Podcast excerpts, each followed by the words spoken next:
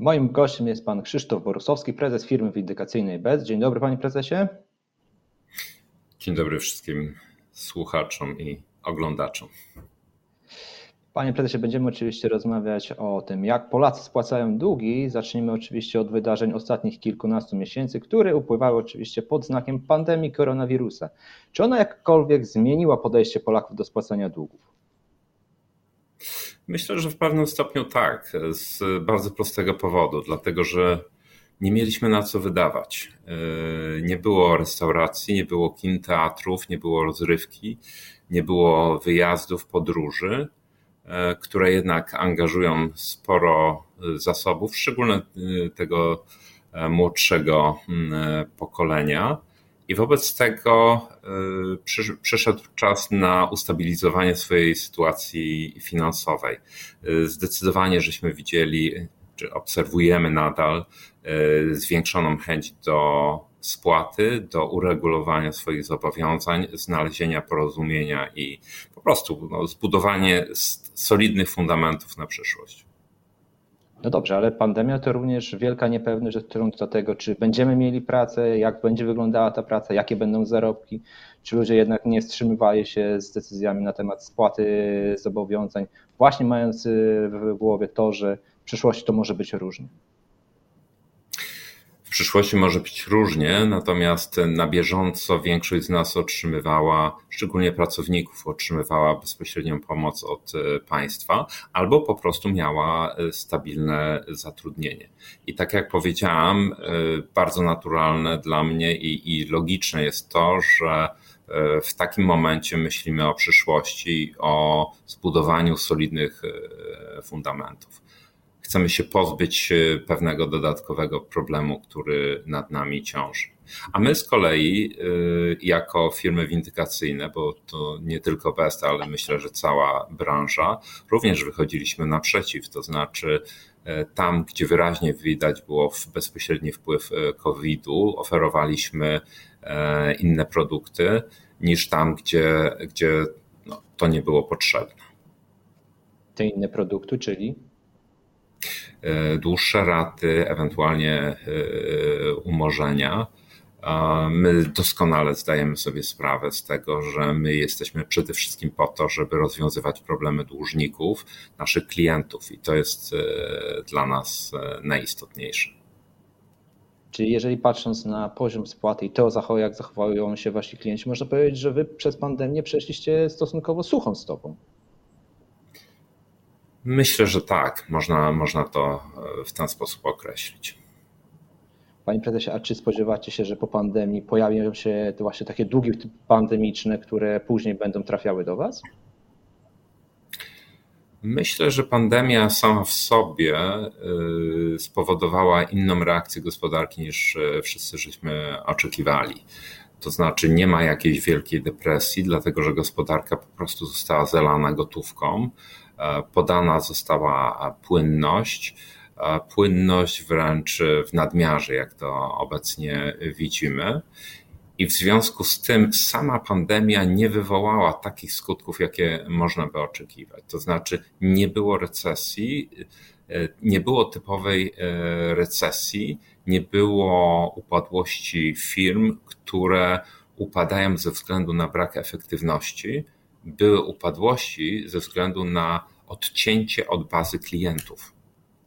po prostu ze względu na niemożliwość e, funkcjonowania.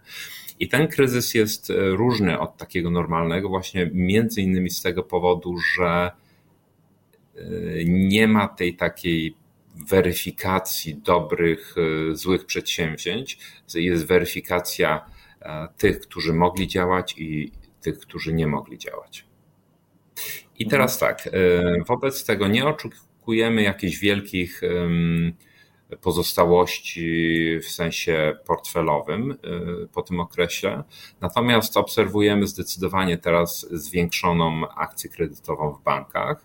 A jak zwiększa się akcja kredytowa w bankach, to siłą rzeczy po pewnym czasie zwiększa się podaż e, portfeli, które, które trafiają do nas. Jest to zupełnie naturalna rzecz, naturalny cykl e, produktu pod tytułem kredyt czy pożyczka bankowa.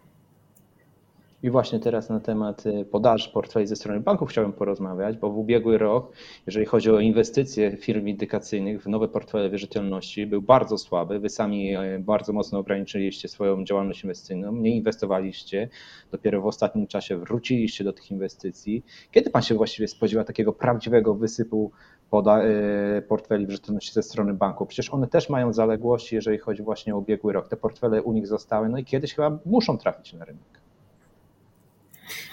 Znowu, w normalnych czasach e, byśmy e, spodziewali się takiego e, równego wzrostu, czy ewentualnie po prostu równej podaży. Zeszły rok był inny, to znaczy banki zaczęły udzielać tak zwanych wakacji kredytowych te wakacje kredytowe zniwelowały bardzo dużo napięć w budżetach kredytobiorców. I moim zdaniem to miało zasadniczy wpływ na jakość portfela teraz, która jest lepsza niż można było oczekiwać. Tak? Na początku pandemii wszyscy oczekiwali, a to będzie katastrofa w portfelach bankowych, natomiast tej katastrofy nie było i bardzo dobrze. E, my też jako przemysł, zresztą ka każdy przemysł e, w gospodarce zdecydowanie woli, jeżeli nie ma takich mocnych pików, czy, a raczej są takie długie e, fale, że łatwiej to ogarnąć, łatwiej tym zarządzić. Wielkie piki powodują zawsze E, no dużo, dużo niepewności w gospodarce. Jeszcze wracając do ubiegłego roku, na początku, jak wybuchła pandemia, rozmawialiśmy na temat e, paru portfeli. E, rozmowy zostały po prostu zawieszone, a potem procesy zatrzymane. Nikt nie wiedział, jak wycenić takie portfele, co będzie dalej, jaka będzie polityka państwa, jak, jak, jakie będą możliwości egzekucji, jakie będą możliwości spłaty przez e, klientów, przez e, dłużników. E, także ta ogromna niepewność powodowała niemożliwość wyceny tych, tych pakietów. To był pierwszy taki podstawowy powód. Drugim to było to był dostęp do finansowania. E, płynność na takim rynku jest niezwykle cenna. E, I wobec tego bez możliwości emisji obligacji, bez możliwości zaciągania dużych kredytów bankowych, no nie było tej płynności na rynku. Tak? My nie byliśmy dotknięci problemami systemowymi, pandemicznymi, wobec tego e, trudno było oczekiwać e, wsparcia e, dla naszego sektora. Nikt tego oczywiście nie, nie oczekiwał, ani tutaj nie, nawet o tym nie myślał. Natomiast musieliśmy sobie radzić tak, jak, jak każdy z nas potrafił. I myślę, że walka o płynność to też był taki drugi temat ubiegłego roku. Teraz wyraźnie jest to, e, sytuacja jest lepsza, pojawiły się już pierwsze emisje obligacji, między innymi my też jesteśmy w takim procesie. E, banki szerzej otworzyły e, również możliwości kredytowania. Widać wyraźnie, że nasz przemysł dobrze przeszedł ten okres pandemii, no i wracamy, wracamy na rynek. I trzecim elementem to jest oczywiście podaż. Skoro nie było co sprzedawać, dlatego że wprowadzono ten produkt, o, o, którym e, mówiłem, to też ta podaż nie była tak, e, tak istotna. Nie zapominajmy, że podaż to jest również możliwość wyceny tego, co się sprzedaje po stronie banków, po stronie firm telekomunikacyjnych, głównych e, dostarczycieli portfeli. I te wszystkie elementy razem spowodowały, że ten ubiegły rok był bardzo trudny, bardzo wolny. No i, i ten, ten rok już odzyskuje wigor i sądzimy, że będzie lepszy nawet niż 2019 rok, czyli ten rok sprzed pandemii. Mówi Pan o trendach na rynku polskim, a jak jest na rynkach zagranicznych, na których Wy przecież też jesteście obecni? Rynki zagraniczne troszeczkę inaczej e, przechodziły e, okres pandemii. w zależności od tego, jak windykacja jest ustrukturyzowana na danym rynku. No, ja siłą rzeczy najwięcej jestem w stanie powiedzieć o rynku włoskim. Na rynku włoskim nie działa windykacja polubowna, głównie windykuje się poprzez drogę prawną czyli trzeba wystąpić do sądu. Ten proces jest e, bardziej skomplikowany niż e, u nas i sądy grają tam dużo istotniejszą rolę. E, podczas pandemii działalność sądów była częściowo zawieszona. I wobec tego to wyraźnie widać. Nie, nie uzyskaliśmy tylu tytułów, jak planowaliśmy, nie, nie uzyskaliśmy zakończenia postępowania w przewidywanym e, czasie. No i to siłą rzeczy w jakiś tam sposób e, rzutuje na performance tych e, portfeli. Co oczywiście nie oznacza, że, że te wpływy są stracone, bo teraz powoli, powoli to się odbudowuje.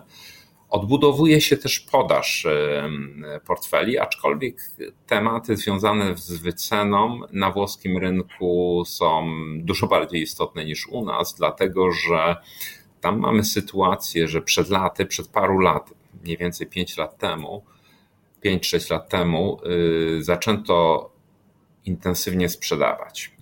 Było bardzo wielu chętnych na te portfele. Niestety okazało się, że te portfele nie performują tak, jak, jak e, oczekiwano.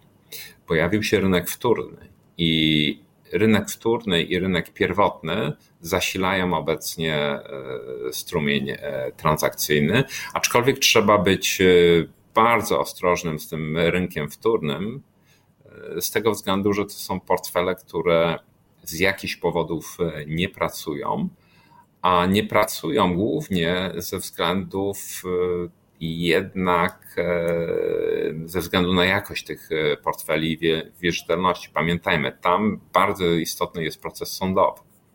Jeżeli ten proces jest źle przeprowadzony albo zamknięty, to taki portfel jest po prostu, taka wierzytelność jest nieodzyskiwalna. Mhm. Mówi Pan Włochy, e, głównie proces sądowy, a Polska? W Polsce sprawdza się przede wszystkim windykacja polubowna, czy jednak od razu sądowa? No, wprowadzone w ostatnich latach zmiany wyraźnie wskazują, że ustawodawcy bardzo zależało na tym, żeby skierować e, więcej spraw na drogę sądową i tak się stało. Tak jak dawniej mieliśmy mniej więcej po połowie wpływów e, z obydwu źródeł, w chwili obecnej zdecydowanie przeważa windykacja e, sądowa. Jest ona dużo, dużo bardziej kosztowna dla e, klienta, dla dłużnika. No ale to nie mi sądzić. Po prostu my się dostosowujemy do warunków, które panują na rynku, do otoczenia prawnego. I tu stawiamy kropkę. Krzysztof Brusowski, prezes firmy BEST, był moim Państwa gościem. Panie prezesie, bardzo dziękuję za rozmowę. Dziękuję pięknie.